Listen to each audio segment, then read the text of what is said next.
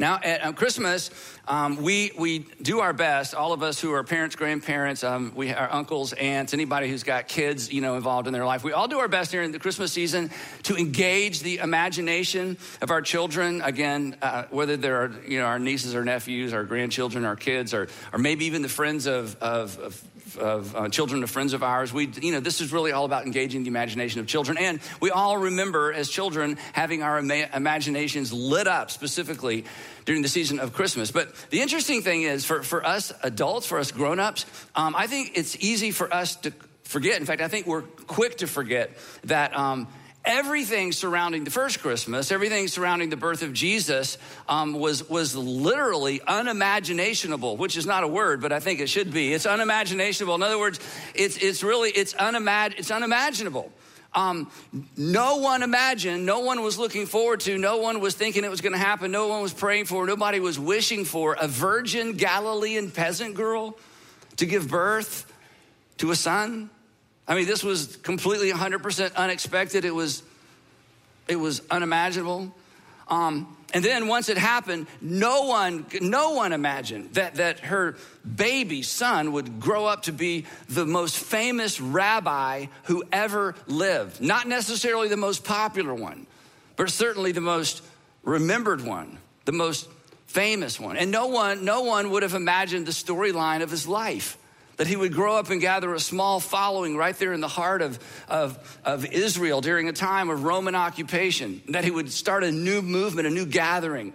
And then that he would have the audacity, and again, this we read this in the New Testament, it just goes right by us because we don't live in that culture. But he would, he would, nobody would imagine that any rabbi, much less this one, would claim to be greater than Moses, to be greater than the temple, to be greater than, or as his term, the Lord of the Sabbath. All these things were so offensive. And no one would imagine that her son would become such a threat to the temple and ultimately a threat to the Roman Empire, at least regionally, that he'd be arrested, crucified, and buried.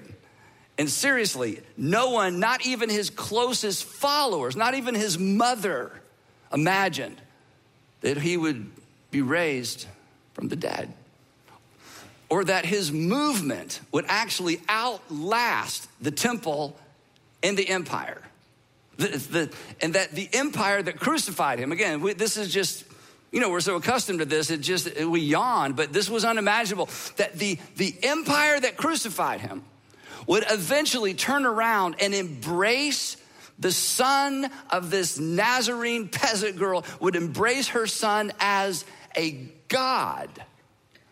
And no one could imagine that the icon for her son, this rabbi, Jesus, that the icon would be a Roman cross and that it would be recognized all over the world for generations to follow. The entire story, the entire narrative was impossible. It was unimaginable. It was definitely unimaginable. But here's the thing, and here's the thing I don't want us to miss. We don't have to imagine any of that because here we are. We are here because of all of that. And regardless of what you believe about the different parts of the story, what's undeniable is here we are. And the church is all over the world, small and large, different languages and different traditions and different customs. But during this season, men and women all over the world since that time have worshiped and recognized Jesus as the Son of God, a God who came to earth to live among us, to show us the way forward. It's unimaginable that it happened, but it happened, and here we are. But, and here's what we're gonna talk about for the next few minutes there is something we should imagine. And Christmas is the perfect time to do so. Because the story of Christmas reminds us that sometimes, sometimes, the unimaginable is in fact possible. And if you're a Christian, in the next few minutes, I'm gonna ask you to loan me your imagination as we imagine something together. If you're not a Christian, or maybe you used to be a Christian, if what we're about to imagine together actually came to pass, you might consider joining us, or maybe rejoining us. Because what we're about to imagine that is not a reality is part of the reason you have refused to join us. Today, we're wrapping up our series, The Way in a Manger. Um, as we said for the last couple of times we've been together, one of Jesus' most controversial and offensive statements is also, uh, also one of his most quoted statements. Even if you're not a church person, you have heard this before. And if you've heard this before, perhaps it was offensive to you, and that's understandable.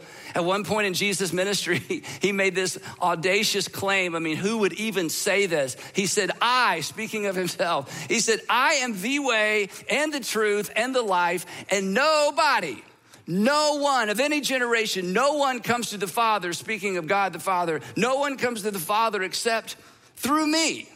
Who would say such a thing? Of course, there are many things that Jesus said that when you read them, you're like, who would say such a thing? In fact, it's one of the reasons of his followers eventually abandoned him. It was just, it was just too much. It wasn't that what Jesus taught was offensive, it was what he said about himself that was so offensive and ultimately got him crucified. And this is one of those statements. And it is on the surface offensive. I am the way, the truth, and the life. No one comes to the Father through me. But the problem is, while this statement is usually interpreted as an attempt to exclude people, when you follow Jesus through the Gospels, clearly that was not his intent.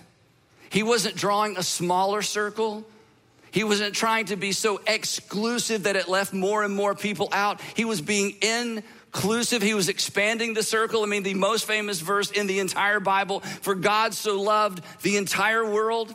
And that was Jesus' point that God has always loved the entire world, all the people in the world, not just the sons and daughters of Abraham. But he chose the sons and daughters of Abraham through which to bring himself into the world so the entire world could know how much God loved them.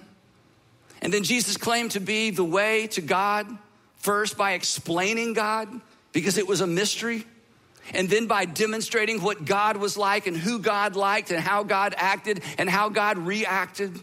And then ultimately, he literally became the way to God by removing the primary obstacle between you and your heavenly Father, between me and my heavenly Father, specifically my sin and your sin. But as we discovered last time, there is something else embedded in this claim. There's something else baked into the idea of him being the way that Jesus came to actually model and call us to not simply believing something, but modeling and calling us to a way of life, a way to live, the way of Jesus.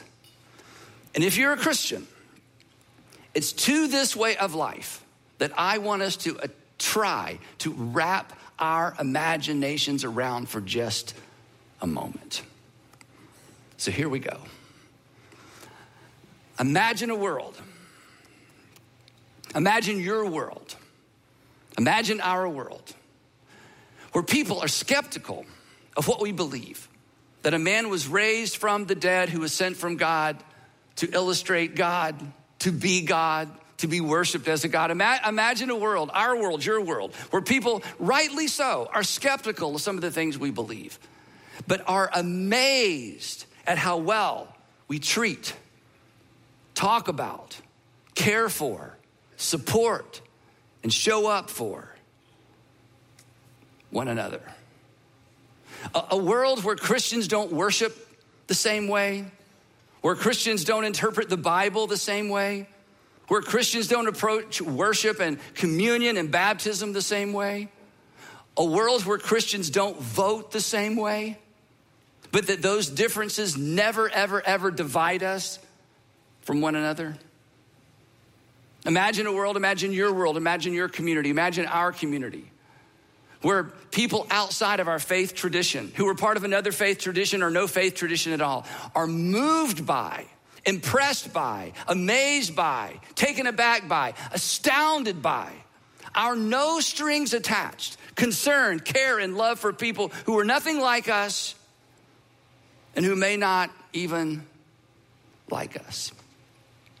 Imagine a world where people outside of our faith tradition, who are skeptical of what we believe, are anxious to hire us, work for us, live next door to us, marry their sons and daughters off to us because we're Christians, because of our predictable and our extraordinary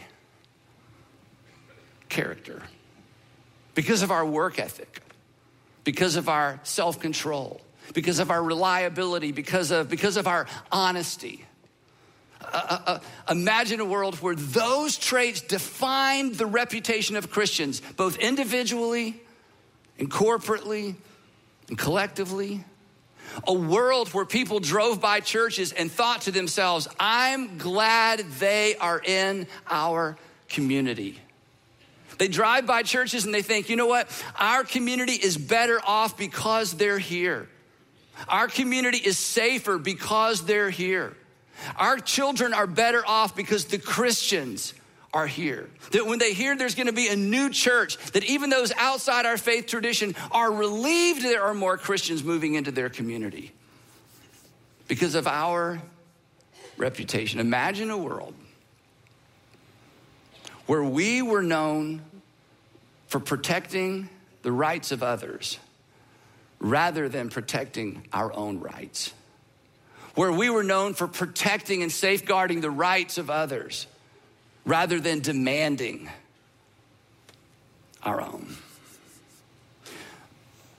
In short, imagine a world where Christians embraced the way of Christ, the way of Jesus, the ways of Jesus, the, the posture and the tone and the humility of Jesus.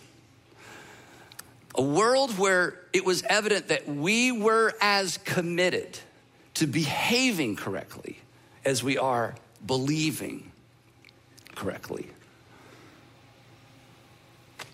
Maybe it's just me. Is, is that too much for us to imagine?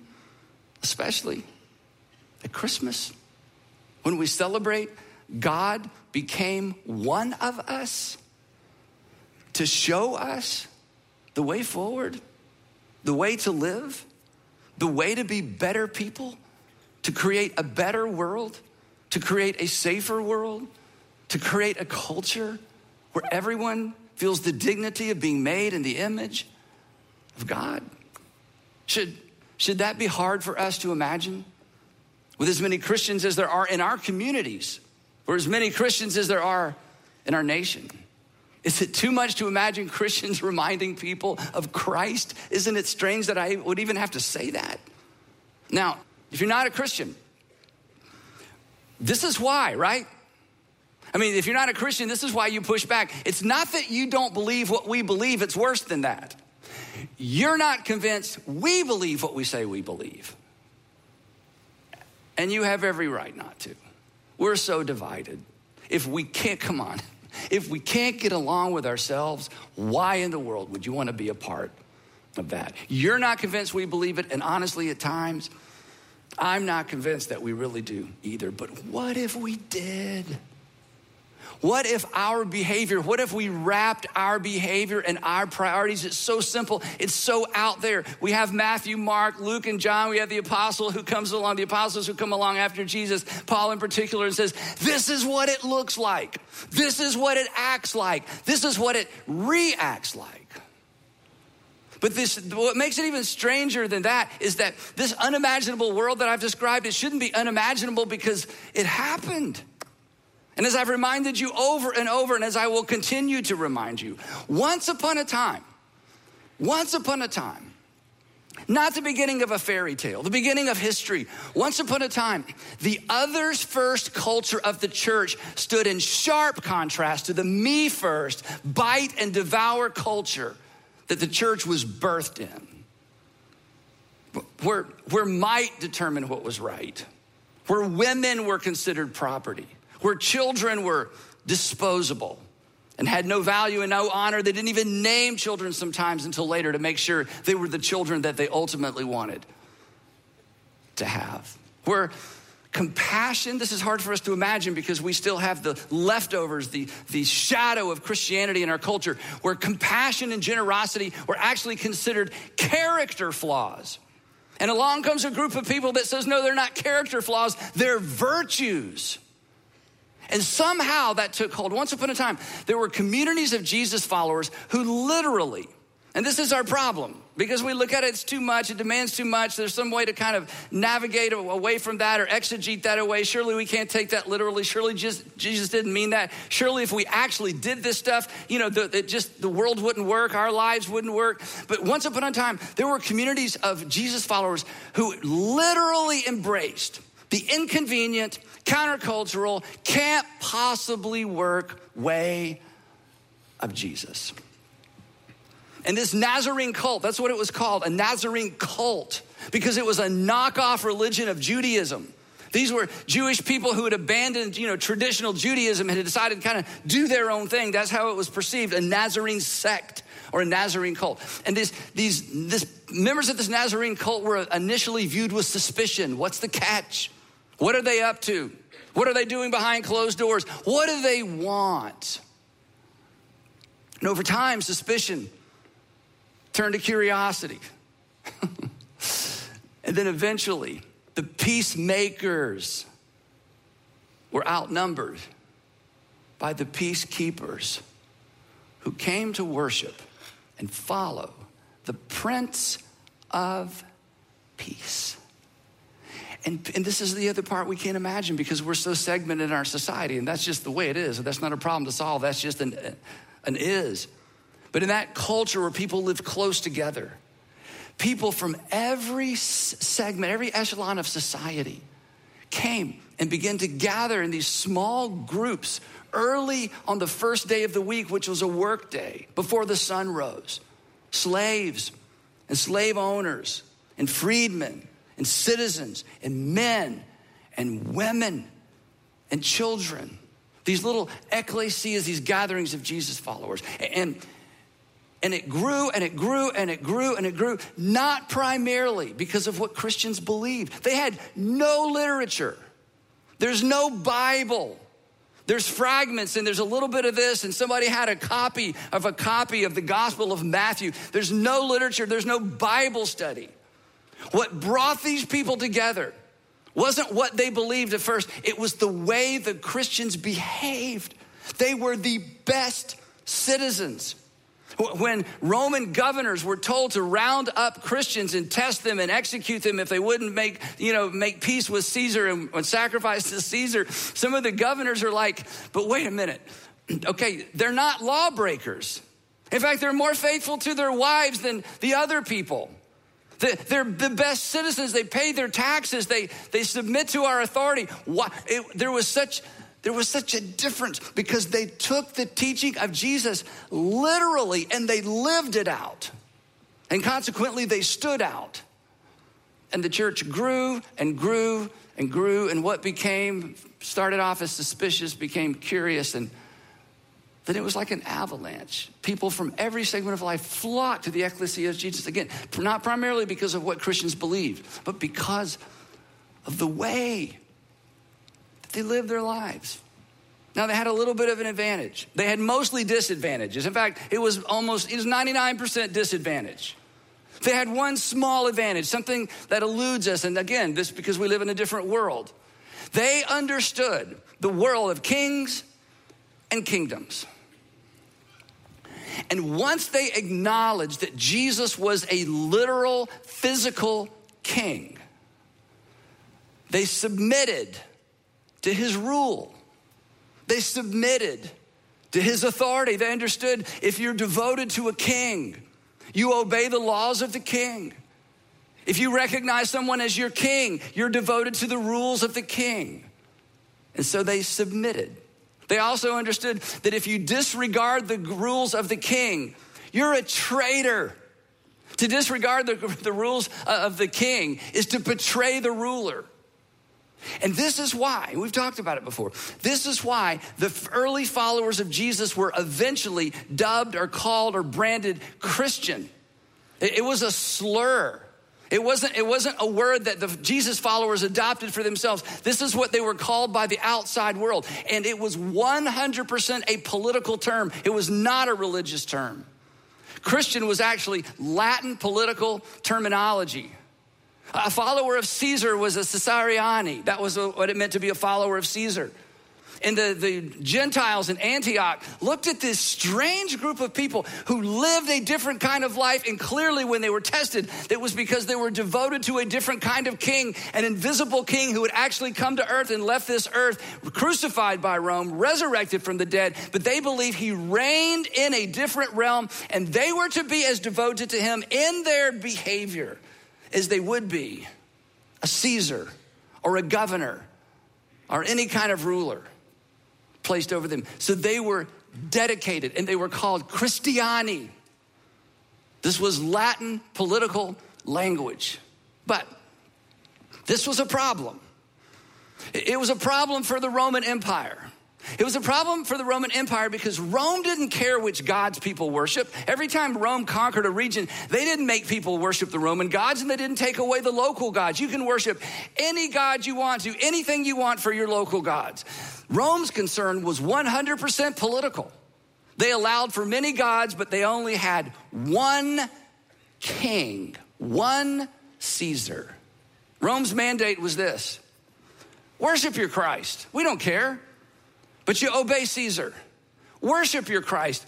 We don't care. We don't care what your religious traditions are. You can do any, you can burn incense, you can burn animals. We don't care. You worship your Christ any way you want to. You have freedom of worship. But at the end of the day, your ultimate allegiance is to Caesar. And this was a problem for the early Christians because Jesus wasn't like the pagan gods. The pagan gods did not demand obedience.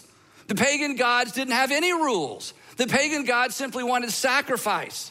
And most of the sacrifice was a good luck charm. We want the blessing of the gods. And no one knows how many gods there are.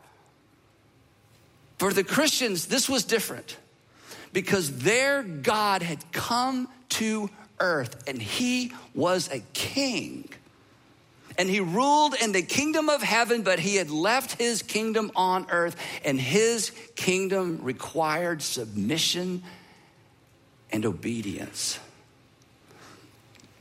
So, in the first century, no one ever asked a Christian if they were a Christian. They were accused of it. It was evident. The way they lived their lives was testimony to who they followed. Their king had modeled the way. And in modeling the way at the end, he left them with a single overarching command their governing ethic. A governing ethic that was the standard against which all of their behavior, all of their actions, and all of their reactions would be measured and evaluated. And then after Jesus left, the apostles went into the Gentile world, our world, and said, This is what it looks like to live out this one overarching command as husbands and wives and as children and as, as citizens. This is how this is how you live out this overarching command under the authority of earthly rulers and even how you respond to your enemies. And as we all know, but so easily forget, the way of Jesus, this way, this overarching command that was to instruct the followers of Jesus, as we know, it was characterized, defined, and summarized by a single term that was that appeared in that culture and in our culture at times as weak and passive, effeminate, virtueless. Agape. Love. So naive so simplistic. It's, it's not how the game is played. It's not how the game was played then. It's not how the game is played now, right? It, it, it's, it's not how the world works. It's, it's not how progress is made, right? Love, come on. Love, love is not a winning strategy. In fact, love isn't even a strategy. If it is, if it's a strategy, it's a strategy for losing. And if this sounds impractical, I understand the pushback. If this sounds impractical to us, if this sounds inconsequential to us, imagine how it sounded to Jesus' 12 disciples the night he gathers with them at the end of his earthly ministry for their final Passover, the night he's gonna be arrested. And he basically says, Everything I've taught you, everything you've seen, All of my actions, all of my reactions, all of my messages, all of my sermons, all of the you've heard, but I say, all of that comes down to this one new command I'm giving you. One new rule. And it's this new rule that should rule over you when you're not sure what to do. You just come back to this one simple idea. And they're, they're in the lion's den, they're in the city of Jerusalem at Passover. The religious leaders in Rome hold all the cards and control the crowd. and the best Jesus could do, the only thing he had, his final marching orders. As I've loved you, you're to love one another. Seriously, Jesus? That's it? That's all you got? Love? Come on. If, if, if this subversive, empire threatening idea reaches Rome, Tiberius Caesar won't sleep for weeks. If, if the high priest down the street catches wind of this, he'll probably pack up and flee the city. We're doomed. We're doomed. Escape while you can. They're going to love one another. What kind of rule is that? What kind of king is that? What kind of kingdom is that? The reason this should not be hard for us to imagine is because the Roman Forum is a tourist attraction. Herod's magnificent temple, the epicenter of power in that region. You can visit it today. The temple, the leftover, the remains are scattered around the base of the walls. And Herod, Tiberius Caesar, you only know their names because they are footnotes in the story of the son of a peasant girl who became a king.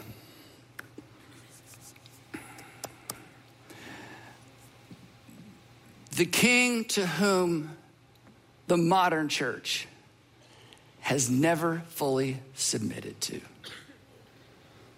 the king to whom perhaps you've never submitted your life because you think he demands too much, because you think he allows too little. And yet he came to show you and to show me the way to live, the ways of the Father, the way you were created to live. And when we live against the grain, we pay. And when we do marriage against the grain, we suffer. And when we approach life against the grain instead of with the grain of how we were created to live, it, it, it creates, we recreate, we create our own regret. And this is why he's a king and not a counselor and not an advisor and not simply a rabbi. But come on. He is the king in whose name you pray when your child is sick, right? He is the king in whose name you pray when your marriage is in jeopardy, right? He, he is the king in whose name you pray when your heart is broken. The king whose kingdom you claim to be a part of when tragedy strikes. And come on, in those moments, right? In those moments, your king has your undivided attention. He has your unwavering loyalty until the danger passes. But imagine, imagine a world where believers chose to live as followers every single day, followers of the way, the way, and the ways of Jesus, who came not to be served, but to serve, give his life for you, for me, a ransom for many. The Apostle Paul who thought all of this was nonsense. Are you kidding me? This is nonsense. This is a cult. It's a sect. It's, it's diluting Judaism. It's diluting the ways of the, our forefathers. It, it must be stamped out, and he gets himself deputized. It's a fascinating story. He's a Pharisee, well, a great Pharisee. He, he says he's the best Pharisee he's ever met and he decides to single handedly stamp out the way because it's in the way and it's causing a disruption. And Rome is wondering whether or not they can still give the temple leaders the, the permission that they have to do things a little bit different than every other conquered nation. And so, the, so Saul of Tarsus decides, I'm going to do away with this. He gets himself deputized, right? And heads to Damascus to arrest members of the way. And then he runs into the way, God in his way. And he meets the resurrected Jesus. And he doesn't just change what he believes, he changes his entire way of living. And then he travels around the Mediterranean basin. Uh, his job was impossible. It, his job was completely unimaginable, impossible. To walk into pagan cultures and not just say, hey, I've got a different kind of religious belief. He's like, no, you have to jettison your entire worldview. There are no gods. You're wrong. Your parents were wrong. Your grandparents were wrong. But God has been patient because he's been waiting for this day to reveal himself to you for your sake and your benefit. And this message began to take root in Ephesus and Corinth and Thessalonica and Colossae and all these port cities, these major cities. Back at home, he decides to write one of these churches, the church at Ephesus. And here's what he says to them, and here's what he says to me, here's what he says to you, and what? Just imagine. What if we did this? He says, I want you to follow God's example. What? Yes, I want you to follow God's example. Why? Well, this is not new news. This, you're made in the image of God. And when we think about being made in the image of God, that means I have dignity and you have dignity and you have worth. And it doesn't matter what language a person speaks or what they look like, or if they're male or female. Everybody who's born has worth. We're made in the image of God. And Paul's like, okay, that's not what I'm talking about. I'm talking about the fact you, you should follow God's example because being made in the image of God means you are a picture of God. You are a reflection of God. What God values, you're to value. And how God responds, you're to respond. And you know what God is like and what God likes and what God values because He sent His Son to live it out in front of you. So follow God's example. As dearly loved children, you're to be like your Heavenly Father.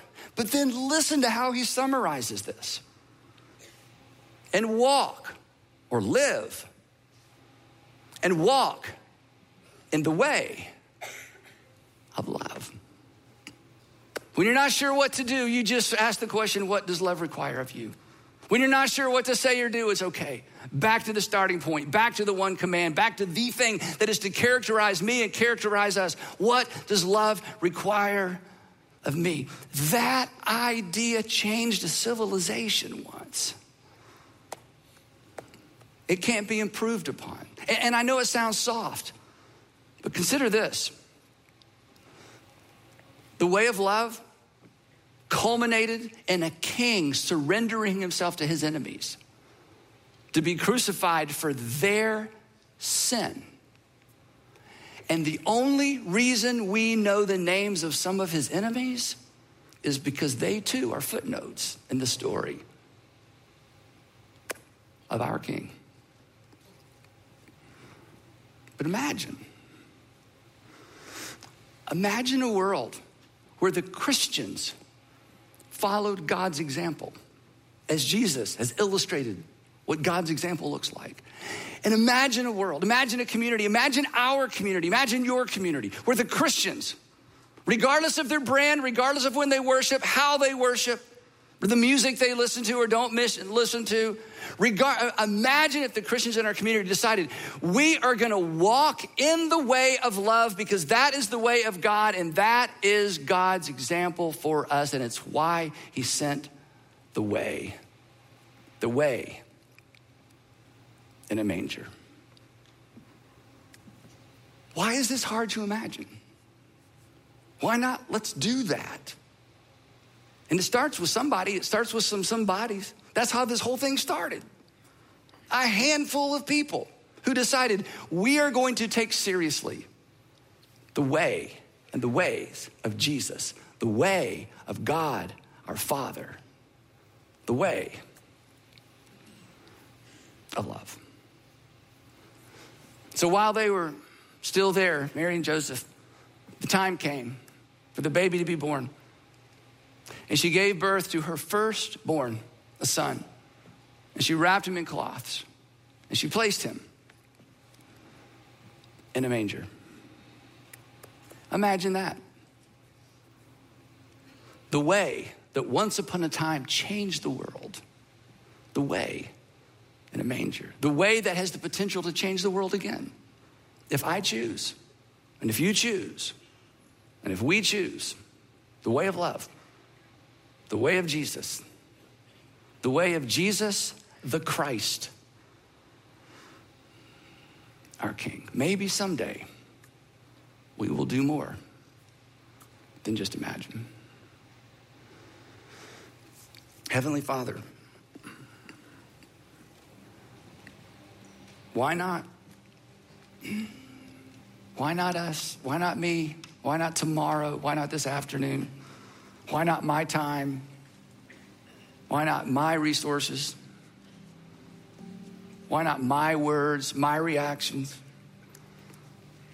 Would you please, please, please, in our divided world, in our divided nation, in our divided community, give us, those of us who claim to be your followers, the courage to come up out of the out of hiding, out of the trenches, out of our polarized world, out of our political world, out of our this is what I believe, this is how just to come up and say, I'm just gonna embrace the way of Jesus and see what happens. So wherever this lands with us, give us wisdom to know what to do. And give us the courage to do it. Starting today, starting with lunch, starting with dinner, starting with this way we celebrate Christmas. And would you please do what only you can do and just instill such a burden in each of us that we won't be satisfied unless we're a part of that. The kingdom of God come to earth in the form of a child. we pray all of that in the name of that child, Jesus our Lord. Amen.